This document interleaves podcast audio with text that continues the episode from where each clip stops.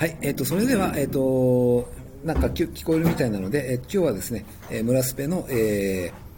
ー、ドイツの移民法について、本当にもうググってみたぐらいのことですけど、えー、ちょっとそれについて話してみたいと思います。よろしくお願いします。えっ、ー、とですね、あの、えっ、と、いくつかちょっと論文を読んでみたんですね。じゃあ、もう本当にどんどん、えっ、と、ご紹介していきたいんですけど、最初はですね、ドイツにおける移民統合政策、言語教育を中心にっていう、えー、奥田誠二さんの、えー、論文です。関西大学ですね。はい。これも7ページだけですごく短いので、皆さんも読めると思います。後でちょっと、あの、リンク貼っておきたいと思いますね。で、あの、まあ、僕が特に興味あるのは、あの、あれなんですよ、その、ドイツの、えー、ドイツ語の、あの、移民に対するドイツ語教育ですね、はい、でこれはもう僕たちにとってもすごくあの身近なあのテーマだと思いますので、ちょっとそれについて、えー、ググってみました。はい、じゃあちょっとあのえっと、あの引用してみるとこんな風に書いてあります、えー、講習プログラムは600時間のドイツ語コースと30時間のオリエンテーションコースに分かれており週25時間の全日制授業の形態だそうですね。で、えーと、そのドイツ語コースについてはこんなふうに書いてありますね。ドイツ語コースは、えー、各300時間の基礎コースと発展コースからなり、それぞれ100時間ごとに3つのモジュールが設定されている。すでに一定の言語知識を持っている人は、レベル分け試験を受け、能力に合ったクラスに振り分けられる。語学コースのテーマとしては、えー、買い物や住居、公共交通機関の利用、余暇の過ごし方など、日常の、え、場面が数多く取り入れられているという感じですね。もうこの辺は明らかにその、え、行動中心アプローチの、え、ものなんだと思います。で、えーとまあ、それにあの、え、それを証明するような記述もいくつかありますね。また以下引用です。はい、ドイツ語学習の到達目標は、欧州教育参照枠により、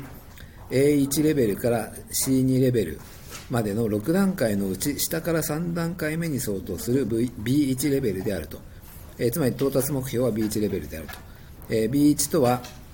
明瞭に話された標準語であれば仕事や学校趣味などの身近な事柄についての要点を理解でき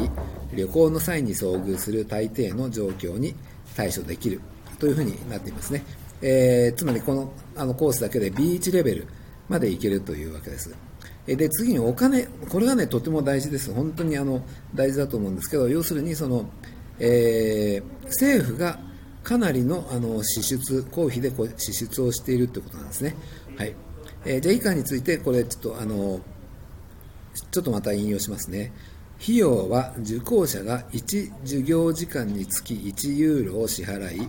残りは連邦移民難民庁が負担する。2006年までに、全国1851の市民大学、地域施設、語学学校などが認可を受け、5800以上の場所で講習が開設されていると、いうことです。で、えっとまあ、つまりその公立の日本語学校がいっぱいできているというわけではないんですよね。だけどそのあの、えー民間とかも含めて、まあ、もちろん公立の日本学校もあるんです。あ公立の、ね、学校もありますけど市民大学とか。でもそれだけじゃなくてあの認可を受けた、えー、学校に、えー、1人当たりいくらっていう感じであの連邦移民難民庁っていうところがお金を出しているんだと思います。あのあれですよね教育バウチャーみたいな感じに見えますね、はい。えー、ただし教育バウチャーっていうのははっきりこの論文には出てないです。人数としては、2005年と2006年の2年間、最初の2年間だけで24万8682人が受講したというふうになっていますね。で、かつその、あのそれが、まあ、無知も、えー、あ、スペースを取得できませんでしたっていう人もいますね。そうか。だるまさんとかが。うん、でもちょっとすいません。僕の方ではどうすればいいかがわかんないです。えっ、と、あちなみに今も聞こえてるかもう一回ちょっと確認したいので、また聞こえている人、チョキで反応してもらっていいですかね。時々心配になるんですね。はい。えー、っと、入れない人がでも一人はいる。あ、チョキ、はい。ま、あ丸島さんありがとうございます。で、今、入れてる人は聞こえてるわけですね。ありがとうございます。はい。じゃあちょっと続けますごめんなさい、聞こえない人は。はい。えー、で、あの、要するに、無知と罰み、あ、無知と人参とムチ？ムチと飴、えー、みたいなのもちゃんとあのなんかすごくあってですね、えー、まずあの無知の方です、えー、改正移民法では統合講習への参加命令に従わない者には最高1000ユーロの過料を課し社会扶助の一部を削除する削減するなど外国人自身にも統合への努力を要求することが明確にされたと。でかつその、えー、アメの方はですねこんな風に書いてあります。参加者の学習意欲を向上させるため良い成績で終了した受講生にはコース料金の一部を返還する形で経済的インセンティブを与える。なんていうのがありますね。本当にいわゆる無知と飴っていうのも、えー、ちゃんと制度としてあるというわけです。はい。でですねあのこの後あのちょっといくつか他の論文も読んでみたんですけど、えー、あのその後ですね2006年に、えーとベルリンのあのリュトリ機関学校っていうところでその校内暴力があのすごくあってですねそれでもこの学校をつあの廃止してください廃校してくださいっていうのを先生自身が、えー、市の当局に提出したっていう事件があっただそうですね。でこれが本当にあの一つだけじゃなくていくつかの論文にも出てくるのでかなり、えー、この社会的には衝撃的なものだったようです。でこの生徒の83.2%はアラブ系やトルコ系の移民であのドイツ系の、あの生徒は要するに2割もいなかったっていうことになっちゃうわけですね。はい、でこの辺がですねあの、えー、っとドイツの移民政策における統合の失敗っていう論文もあります。これが小林薫さんっていう人が書いたもので、えー、これは2009年ぐらいですね。はい、2009年ぐらいには、まあ、あのすごくあの、えー、このコース自体は問題視されていた時期があるらしいんですね。で、ドロップアウトの、えー、多多かったということと、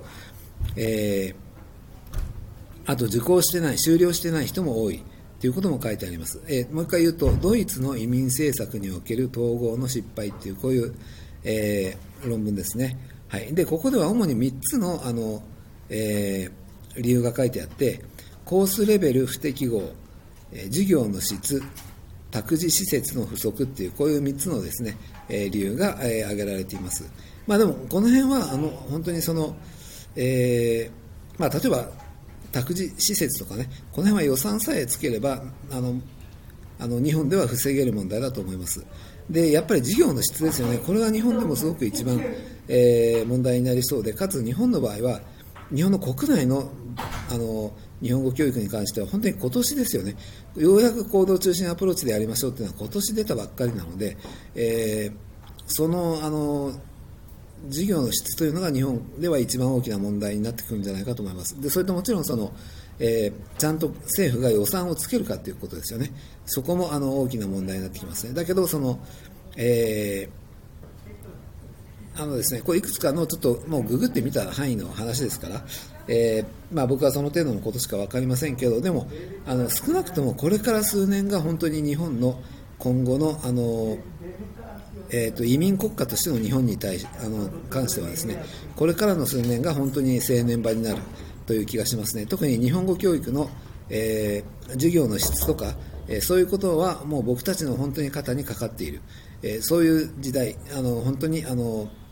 重要な時代をこれから数年間僕たちはあの、え、過ごすことになると思います。で、うまくいけば、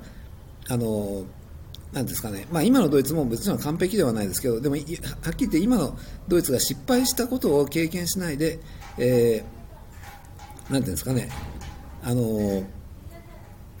うまく統合のをあの努力をすることができれば、今のヨーロッパよりもずっといい社会を作ることができると思うし、えーまあ、あのここで僕たちがちゃんと発信していかないで、えー、かつその国民の世論とかでをですね、えー、変えることができなければはっきり言って同じような鉄を踏むのはもう間違いないと思います。はいえー、でただですね、まあ、もちろんそれでもあの移民をあの日本には入れないっていう選択肢はすでにもうないですよね。あのなんでかっていうとその少子高齢化で、えー、産業を潰すかあのあのもう市民をあの移民を入れなかったら産業が潰れてしまうのはもう分かっているので多くのあれが産業がですね、えー、それはもう正直言って無理なので、えー、ですですからその、え分断を招いた、え分断された移民国家になるか、それとも、え統合が維持できている移民国家になるか、その2つの選択肢しかないというわけです。はい、で僕たちはその統合が維持された、え、あの社会に向けて、えー、僕たちのあの肩にかかっていることがとてもたくさんあると思いますね。はい、まだね、他にもちょっといくつかあの紹介したい論文あるんですが、あのちょっとタイトルだけご紹介しておきますね。ドイツのオリエンテーションコースについて、外国人技能実習生用の日本の生活案内とオリエンテーションコースの教科書を比較して、えー、清水恵さんの論文ですね。えー、これも非常にあの面白かったです。えーと、それから、えーとまだこの、あの、えっ、と、これができる前に2001年にですね井上勉さんという方がドイツにおける移民法制定をめぐってという論文も書いていてこれも非常にあの要するに移民法ができる前の話なんですけど、えー、それもとても勉強になりました。はいえー、じゃあちょっとあの移民法についてはここまでなんですけどあと1分あるのでごめんなさいあもう1分過ぎてしまいましたが、えー、っと9時になってしまいましたが、最後にお知らせです。はい。えー、今週の花金は、あの、Google サイトで、えー、20分で作れる公式サイトっていうのを僕が、P、あの、花金 PD としてやります。それから日本語教師チャットはもうついさっきですね、えー、投票が終わって、日本語教師の同僚性というトピックに決まりました。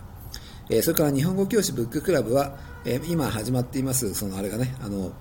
えー、提案が始まっていて、ローと手話、えー、優しい日本語が開く開く未来、こういう本をが提案されています。本の提案は26日までです。それから日本語教師映画パーティーは、スコット・ピルグリム VS 邪悪な元彼軍団というのと、え、ザ・ファイブ・ブラッズ、えブラッズは血の複数形ですね。でこれがですね人種差別問題と埋蔵金探しがコアかつ娯楽性があり娯楽性ありの作品と聞いて